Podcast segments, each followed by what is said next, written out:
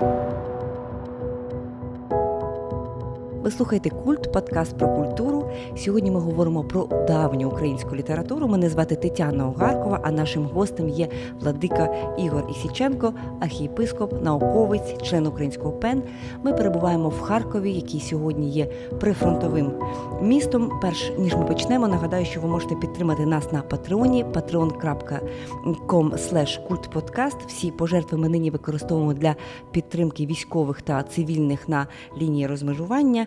Отже, владико Ігоре, ми в такій зараз з вами ситуації зустрічаємося, коли триває вже шостий місяць повномасштабне вторгнення Росії в Україну. Ми не можемо оминути цю тему. Отже, перше таке питання до вас: про що ця війна для вас? Е, як вона вас змусила, можливо, змінити думку про якісь речі? Ви знаєте, я думаю, що ця війна не багато вплинула на людей, які добре обізнані з історії України чи пов'язані із патріотичним рухом в минулі часи. Це певний підсумок тієї війни, яка йде багато століть. Війна, яка починалася тоді, коли починало творитися Володимир Суздальське князівство, ще в 12 столітті, яке відразу творилося як певна деспотична альтернатива Києву. Києву, який керувався вічовим правом, княжому Києву, і тому, що ми називаємо сьогодні руською землею. Власне кажучи, тут треба відразу нам поставити теж певні крапки над І, бо ми говоримо про Україну, але вона називала себе Руссю у давні часи, в той час як землі за лісами, які зараз займають десь території Брянської, Курської областей, називалися Залісями. Це була зовсім інша земля. Земля, де формувалися свої ворожі Русі держави, які вбирали в себе цивілізаційний досвід Росії, водночас намагалися її знищити як свого конкурента. От зараз певний е, такий ключовий момент цього багатовікового цивілізаційного змагання. Але зараз ми опиняємося у дещо іншій ситуації. Хоча, правда, ще у 17-16 століттях Річ Посполита, в тому числі і наша земля, Русь Україна, себе ідентифікувала як східне передмур'я цивілізації, християнської цивілізації. Власне кажучи, зараз ми і беремо на себе знов ось цю надзвичайно відповідальну місію передмур'я цивілізації. І ми вже, от особливо ми тут, на сході України, які так боляче відчули на собі вторгнення російських загарбників, моє рідне місто окуповане і вперше за все своє життя я вже півроку не можу поїхати туди. Проїхатися по стежках, я дуже боюся, що ті стежки, по яких я дуже любив лісом їздити на велосипеді, будуть закриті ще багато років, коли ми виженемо окупантів через міни, ракети, бомби, які там падають скрізь по моєму районові. Отже, прийшла цивілізація смерті. І, от, власне, захист життя, захист майбутнього і ліг на плечі нашого народу. І він змусив нас відчути в собі силу, і він змушує нас звернутися до минулого. Ми можемо мати з цієї війни дуже відповідальні, важливі і перспективні уроки а можемо змарнувати її. І це буде нашим злочином перед майбутнім і, можливо, перед всією світовою цивілізацією. Дякую, Владико. Отже, цивілізація смерті дуже влучне таке ваше висловлення того, що відбувається зараз. Ми протистоїмо зараз цивілізації смерті. Ви дуже багато років займаєтеся українською літературою, причому давньою українською літературою. Ми часто чуємо, принаймні в шкільних програмах, дуже часто у українців є таке уявлення, що українська література вона починається чи не з Котляревського. Так? І, до речі, і російська пропаганда, російська культура завжди була зацікавлена в тому, щоб показати, що українська культура, українська література вона дуже уривчасто розвивається, що вона постійно чимось переривається, періодами залежності і так далі. Для вас. Так, людини, яка дуже багато років саме і викладає цю літературу, і цікавиться, і пише про це книжки і статті. Коли починається українська література, і як ми можемо оцю тяглість пояснити? Ну, пані Тетяна, з усією повагою до вас я стримався спочатку, коли ви говорили про давню літературу, але зараз вже не можу стриматися, бо ми мусимо чітко розрізняти собі дві речі: літературу, власне, давню, як літературу середньовіччя, яка охоплює для нас в Україні час від початку писемної культури, від приходу писемної культури до нас, тобто X століття і до століття XV. А вже з кінця 15 століття починається епоха ранньомодерна – early modern period. І, власне, ця рання модерна література, література Ренесансу і бароко, і була періодом, коли багато в чому формувалася вже новочасна українська ідентичність. Я не бачу якогось розриву між цими всіма періодами. Періоди залежності були в усіх літератур. Ну, давайте собі уявимо велику, всесвітньо відому ірландську літературу, яка послугується протягом останніх століть англійською мовою, не вельми комплексуючи з цього приводу і маючи ну, набагато м ширший обсяг впливу в світовій літературі, ніж, на жаль, зараз література українська. Ми просто не можемо собі відчути цієї динаміки через справді таку дискретність вивчення літератури в школі.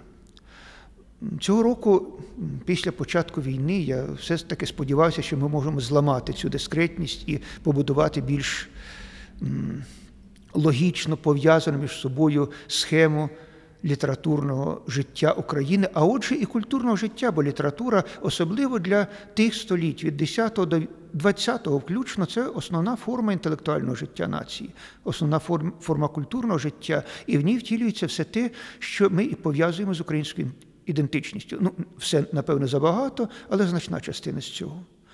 На жаль, ви знаєте, я навіть організувавши вже і обговорення загальне, круглі столи, переконався, що на сьогодні навіть українська, так би мовити, культурна інтелігенція, особливо ліберальна інтелігенція, не готова переглядати свої погляди на літературу минулого. Вона багато в чому перебуває в полоні таких стереотипів відторгнення всього, що було раніше. Вважаючи, що дітям буде нецікаво вивчати те, що було в давні часи, що дітям треба подавати літературу сучасну, давати якісь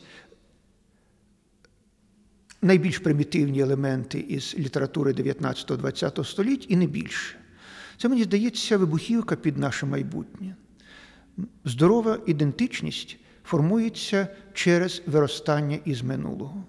І осягнення минулого є запорукою здорового прориву у майбутнє. А ми переживаємо зараз цей прорив. Ми пережили грандіозний прорив у світовому просторі. Коли ну, немає людини зараз, хіба що може десь там у джунглях Амазонії чи у Полінезії лишилися ще племена, які не чули про Україну. Всі, хто мають доступ до інтернету чи до інших засобів масової комунікації, всі кожного дня протягом цих півроку чули про Україну і захоплювалися значна частина з них Україною або обурювалися Україною, якщо йдеться там про Пів... Північну Корею, Кубу або е, якісь інші тоталітарні країни. Україна на слуху усіх. Українські воїни приголомшили натівських генералів. Вони зуміли показати, який величезний потенціал є в нашого народу. Найбільш приголомшливо те, що для нас самих це було відкриття. Ми самі не чекали, що ми можемо протистояти такій нахабній агресивній силі, яка йде з півночі. Ми тримаємося, міцно тримаємося. Тримається Харків, який також ну, до війни здавався навіть нашому президентові містом найбільш вразливим, яке мало не відразу візьмуть росіяни, коли прийдуть до міста. Цього не сталося. Чому? І от саме відповідь на це питання і змушує нас сьогодні переглядати наш погляд у минуле, оздоровлювати його, пильніше вчитуватися у минуле. На жаль, на сьогодні Міністерство освіти виявляється абсолютно не готовим до цього. Знаєте, що мене найбільше приголомшує? Те, що продовжуються деструктивні процеси, які розпочаті були до початку війни, процеси згортання викладання літератури в школі збіднення українознавчих кафедр в вищих школах. Ну, слухайте, це ж уявити собі, коли в цей час, коли іде дерусифікація нашої суспільної свідомості, нашого культурного простору.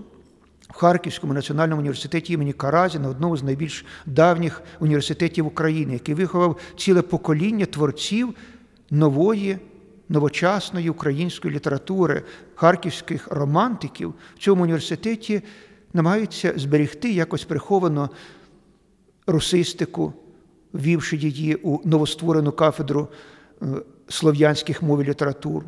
І в той же час жахливо на третину скорочують курси української мови і літератури.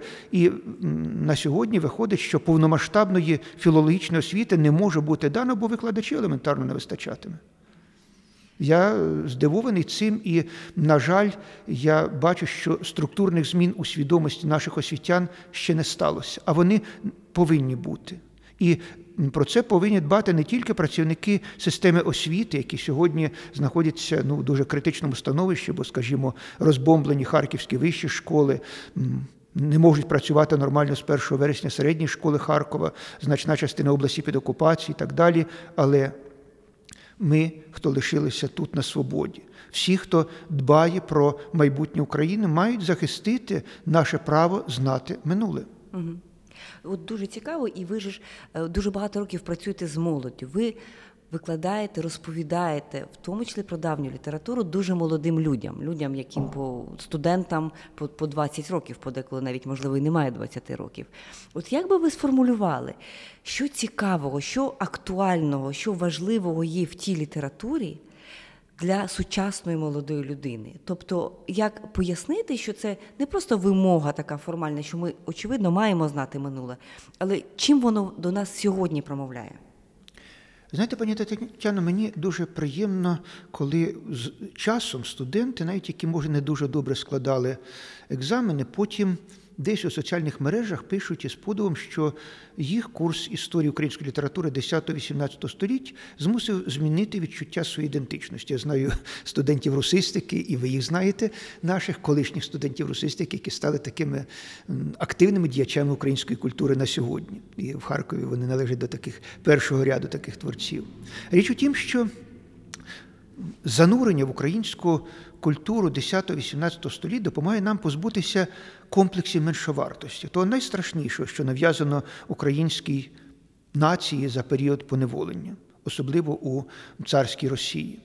Адже це була культура суспільних еліт, повномасштабна культура, культура, яка впливала на інші країни, яка формувала ці країни. Українці відкривали вищі школи і організовували друкарні у Сербії, у Румунії. Українці творили російську культуру. Спочатку наші місіонери і колоністи вносили новий культурний струмінь в життя фіно-угорських та тюркських племен на території Залісся і сприяли їхні, їхньому інтегруванню у єдиний народ, який зараз ми називаємо російським. Потім, у XVIII столітті, коли брак власного потенціалу змусив російських лідерів, передусім Петра І, звертатися в пошуках інтелектуальних еліт до інших країн, він звернувся до України і, е, знаєте, до середини XVIII століття росіян практично не було на архірейських посадах у Російській імперії, всі були українці. У середині XVIII століття хтось із тамтешніх парафіян, здається, з Москви, писав, коли прослухав про. Проповідь першого московського митрополита етнічно росіянина, як приємно було почути чисто російську мову після того, як е, панував на архірейській кафедрі протягом десятиліть е, малоросійський діалект. Власне кажучи, тоді вже у XVIII столітті панівне становище української культури підштовхувало творення, творчі процеси нової культури. Ну, Це тривало і в XIX столітті, пригадаємо собі Гоголя і е, вийшли ми всі з Гоголівської шинелі. Тобто цей, ця роль української культури зберігалася, і вона була динамічною, незастійною. І ті стереотипи, які були нав'язані не тільки в Радянському Союзі, а ще перед тим поколінням народників кінця 19 століття, які бачили свою літературу, передусім такою селянською, зайнятою соціальними проблемами, воно дуже звузило наш. Краєвид і позбавило його ще одного дуже важливого, адже кінець 19 століття був періодом захоплення соціалістичними ідеями у середовищі української інтелігенції оскільки православ'я було державною ідеологією Російської імперії, власне, не релігією, а ідеологією православ'я, самодержав'я, народність, Уваровська тріада, то за зміркувань альтернативності українська інтелігенція обирала собі такий шлях секуляризації, дистанціювання від церкви, формування якихось своїх. Сказати б преліберальних доктрин, які потім дуже фатально позначалися на українській культурі коли з'явилися праці В'ячеслава Липинського мені казали, що ну, близький теж до соціалістичних доктрин Василь Стефаник писав до нього вдячного листа, пишучи, що тепер наша культура здіймається на двох крилах, а не тільки на одному лівому. Нам бракувало правого крила. І на сьогодні частково ще бракує, хоча наші недруги і люблять роздмухувати ідеї правого радикалізму в Україні. Нам ще бракує такого здорового консерватизму, і думаю, що якраз це те, що ми можемо запозичити із нашого минулого.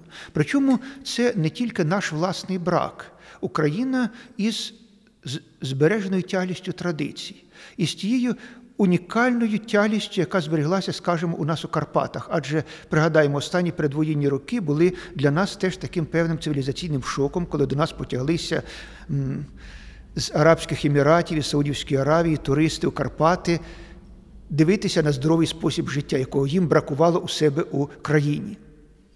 Ми маємо щось таке, що не усвідомлюємо ще самі і можемо змарнувати. І цього потребує Захід, який ну, після десятиліть захоплення деструктивними нічанськими, соціалістичними ідеями тощо потребує міцнішого пертя. Отже, власне, якраз ми із своєю культурною спадщиною, із своєю міцною основою нашого. Нашої ідентичності можемо стати важливим, дуже важливим конструктивним елементом для творення не тільки європейської, а євроатлантичної, скажімо, цивілізації після війни. Угу. От повертаючись до давньої літератури, от для людини, яка би для себе відкривала ці теми зараз, в силу певних причин, яка би не знала, не цікавилася давньою літературою, ви кажете, що це дійсно важливо для позбавлення цього комплексу меншовартості. Які жанри, які автори і або які напрямки є найбільш цікавими, або такими точками, з чого можна почати вивчення цієї літератури і не знудитися, не втратити інтерес через складність в тому числі. От що би ви порадили? Ну, я думаю, що тут передусім зняти з себе ось ці упередження. Напевно, користуватися перекладами, яких є досить багато, хоч часом переклади не тотожні оригіналові. Думаю, що для кожного з нас має бути настільною книгою руський літопис, який чудово переклав Леонід Єфремович Махновець, тобто Іпатіївське літописне зведення, складене на руських землях, як така енциклопедія руської історії. Думаю, що для нас є сьогодні дуже цінним відкриттям козацькі літописи. І, можливо, почати варто із історії Русу дуже цікавого, загадкового твору, який з'явився вже на межі ранньомодерної і нової літератури, на межі 18-19 століть, і вібрав в себе ці історичні міфи минулого. Як історичну пам'ятку його читати не можна, там переважає міфологія. Але яка ж міфологія цікава, яка покликана прагненням зберегтися, захистити себе, захистити своє майбутнє автори не були революціонерами, навіть припускають, що автори належали до вищої аристократії Російської імперії, навіть версія, очевидно, безпідставна про авторство князя Безбородька, канцлера імператриці тодішньої. Але в той же час це твір, який написаний російською мовою, вже був з численними українізмами. Зараз є перекладений українською мовою. Іван Драчов встиг видати ще, по-моєму, 90-го року. Він перевидається зараз, є у електронному доступі, і там якраз ми маємо ключ до тих авторів, яких ми сьогодні, ну, може, знаємо, але надто хрестоматизували для себе, щоб їх адекватно прочитати. Передусім Шевченка. Бо Шевченка зрозуміти без історії русів неможливо. Він належить до покоління романтики, яке виховувалося на історії русів, на тих міфах, деякі з яких є, скажімо, до певної міри деструктивними. Там міфи про антиукраїнську позицію Речі Посполитої, про гноблення українців Речі Посполитії, про нав'язування унії, про абсолютно вигадану. Ідею оренди євреями церков, передачі євреям в оренду церков і так далі. Але ну, все це складає такий певний упорядкований хаос уявлень про минуле, яке намагалися плекати у старшинських і тоді вже дворянських осередках Російської імперії. Я думаю, що це для нас дуже важливо. Потім я б ще сказав, що варто мати у себе вдома обов'язково і ту книгу, яка стала настільною для поколінь української культури. Знаєте, Михайло Грушевський був до певної міри антиклерикалом. Йому приписують е, фразу, якої, здається, він таки не казав з якою він звернувся нібито до делегації від Всеукраїнської церковної ради, яка прийшла до нього як голови Центральної ради, пропонуючи відкрити Міністерство справах культів. Він їм нібито відповів: обійдемося без попів. Навіть якщо він цього не говорив, то це досить прикметно для уявлень про Грушевського його оточення. Так от саме він, Михайло Сергійович Грушевський, сказав про Києво-Печерський патрик, що це золота книга українського письменства. Не тому, що він її високо цінував як літературний твір, а тому, що він мусив визнати, що саме вона формувала читацьке середовище українців від 13-го, певною мірою, ну, від 14-го то вже напевно, і до кінця 19 століття. Мені дуже пощастило, що я писав кандидатську дисертацію за Києво-Печерським патриком, власне, за його пізніми українськими редакціями, які зараз перевидаються. Вже оцифрована є і перша українська редакція церковнослов'янської мови, є перша перекладена українською мовою Наталією Сінкевич і видана версія Сильвестра Косова, Патрикон Києво-Печерський, це те, що дає нам уявлення про релігійність українців. Бо тут ще є дуже важливий елемент на сьогодні звільнитися від таких, ну, знаєте, провінційно-купецьких стереотипів сповідання віри. Які прийшли до нас теж із російської глибинки 19 століття, вживають сьогодні якихось таких маргінальних колок, дуже звужуючи по поступ людини. Адже російський тип релігійності, він, ну як бачимо, на прикладі цього ж самого фатального руського міра на сьогодні, він є дуже деформованим типом християнської віри. Поясніть, поясніть, що як так, що саме мається ви маєте Мається на увазі те, що саме Христос там десь губиться на периферії, і найголовніше губиться те, що у Христі ми шукаємо свободу. Свободи у руському мірі немає.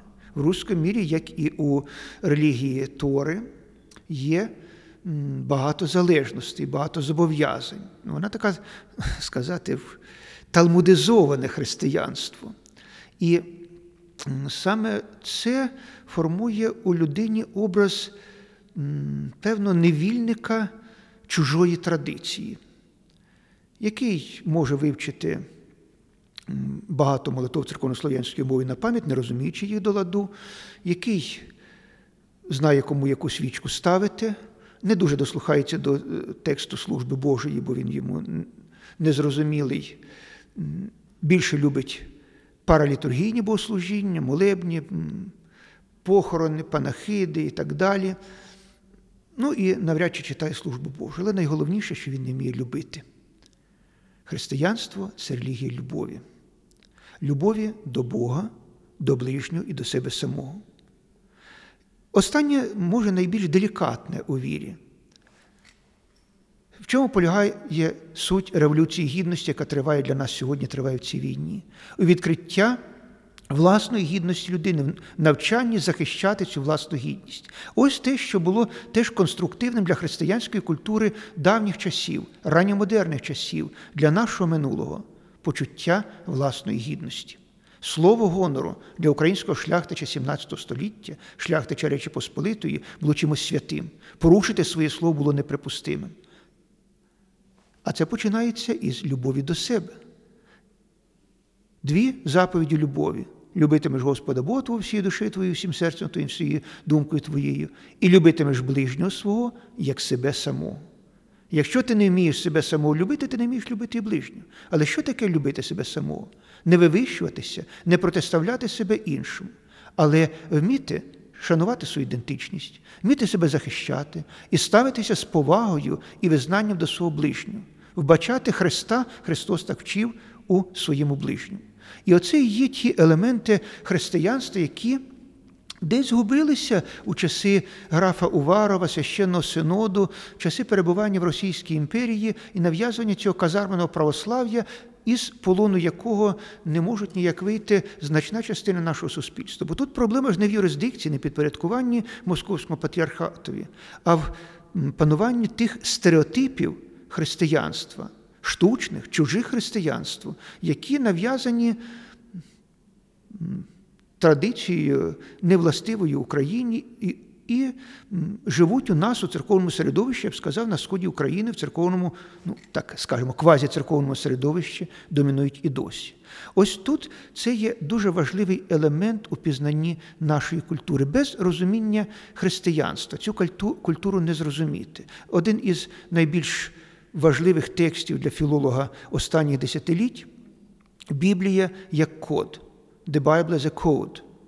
І ця праця, автором якої є, до речі, професор Торонського університету і протестантський пастор водночас, вона допомагає нам відчути ось цю не тільки роль Біблії як певного ключа до коду нашої культури, але і ролі віри, форм сповідання віри, передусім літургії, до входження у атмосферу нашої культури минулих часів.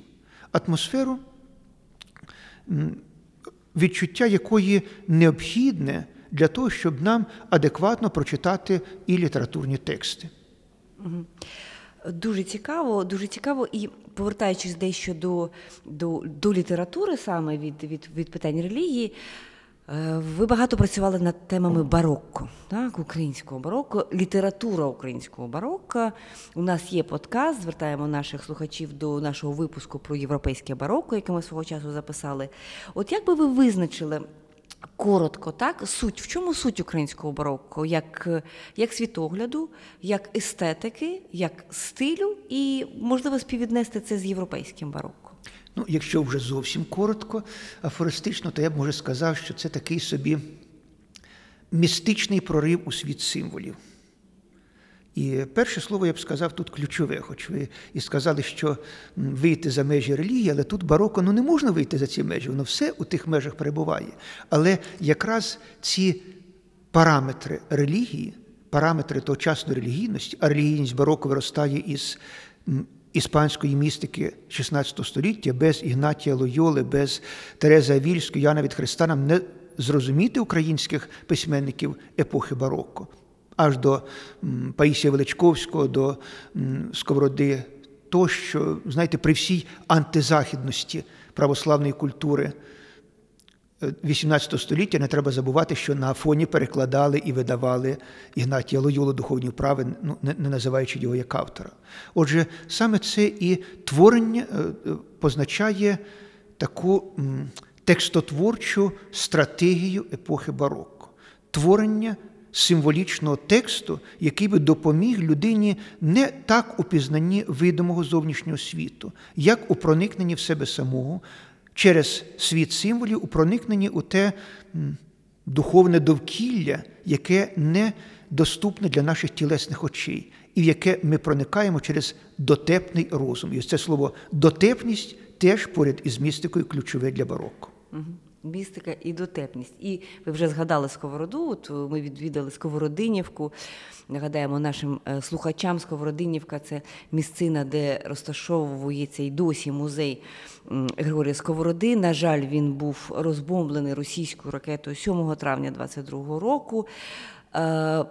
Е, ми багато говоримо, зокрема в останні роки, про важливість сковороди для української культури. Є тут певна дискусія, певний дебат. Останнім часом ми говоримо про нього як саме про українського філософа. Ось для вас сковорода. В чому його важливість для Україн... для української культури загалом? Я думаю, що важливість сковороди у нас передусім у тому, що він вібрав в себе найбільш характерні риси свого середовища. Мені все пропонували до наступної конференції подати тему доповіді про сковороду. Я ним не займався. І не є спеціалістом сковородинознавства, але запропонував тему, яка, мені здається, сьогодні для всіх нас на часі. Сковорода, мандрований дяк і знаком питання. То, знаєте, власне, важливо не виокремити сковороду і зосередитися на ньому. Тоді ми втрачаємо адекватний погляд на сковороду. Важливо відчути в ньому подих його часу, не нашого, не перенести наші стереотипи на сковороду, не осучаснити і секуляризувати його, або е, зробити з нього соціального протестанта, бо а ми ж гребі з голяками це було найпопулярніше для радянських часів із цитат сковороди.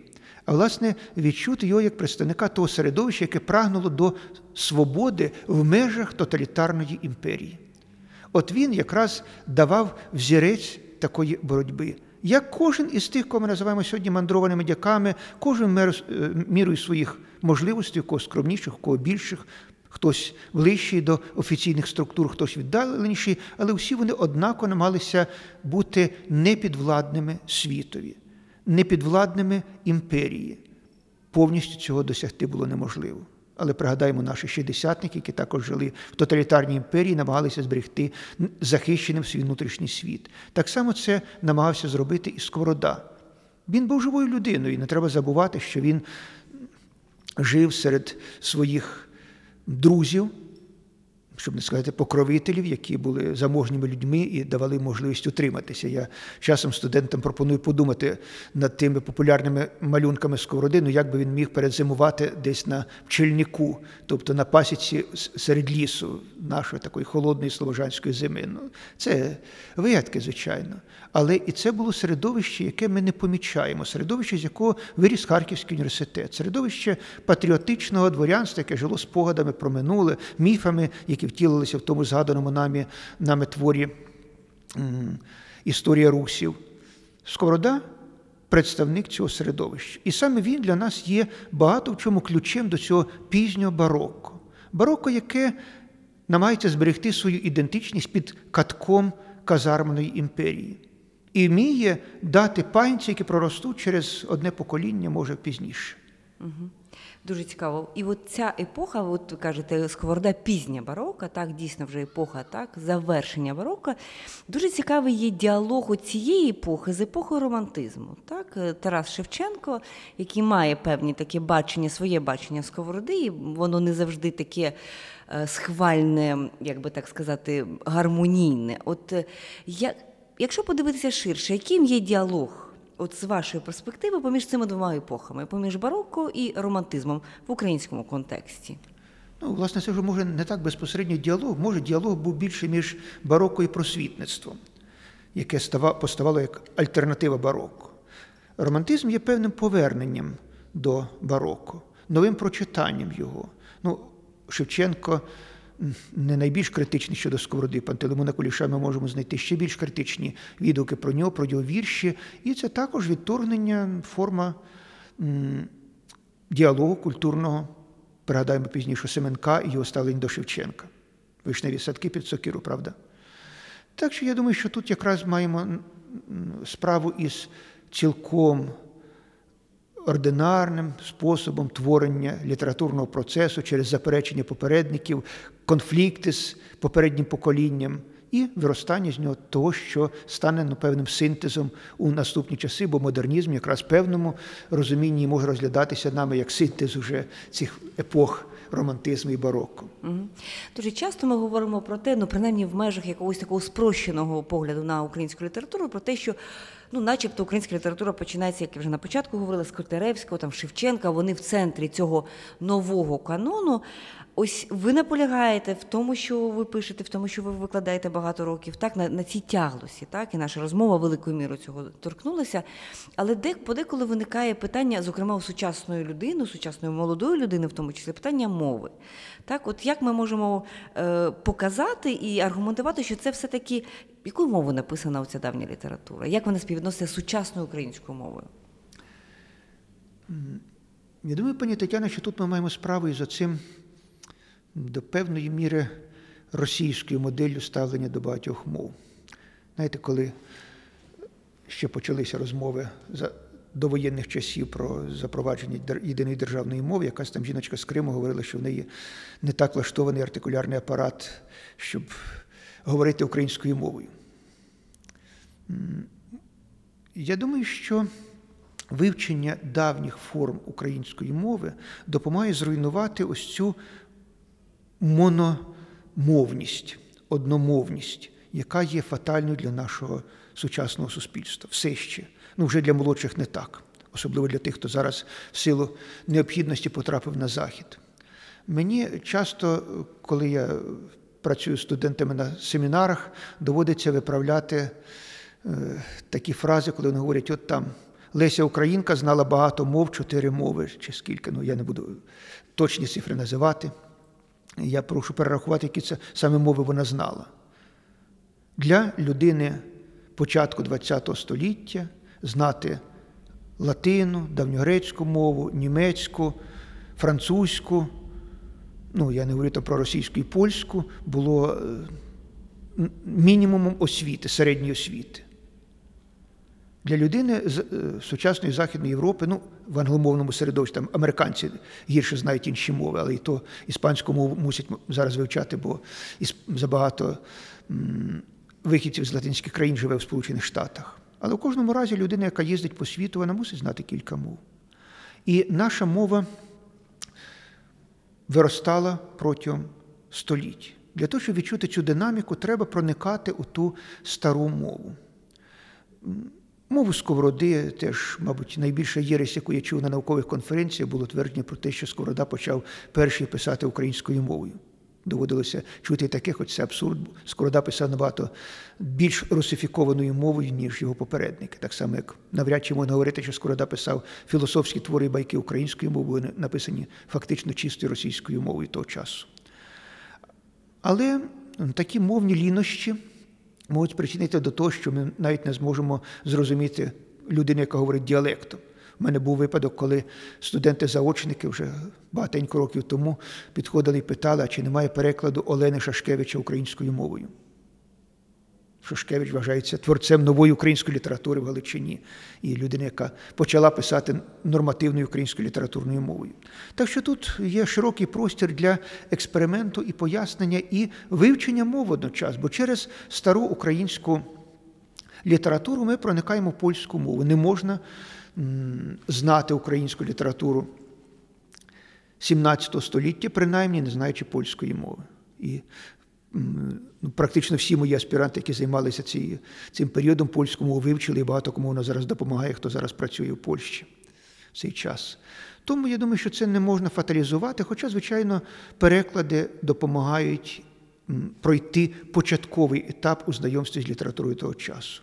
Однак жоден переклад не може бути адекватним до твору. Тим більше тут, коли йдеться про твори такі цікаві, грайливі. От думаю, що поет, який не відкритий ще нами сьогодні, це е, Лазар Баранович, який надзвичайно винахідливий, надзвичайно дотепний як поет, який вміє про складні е, релігійні теми писати так.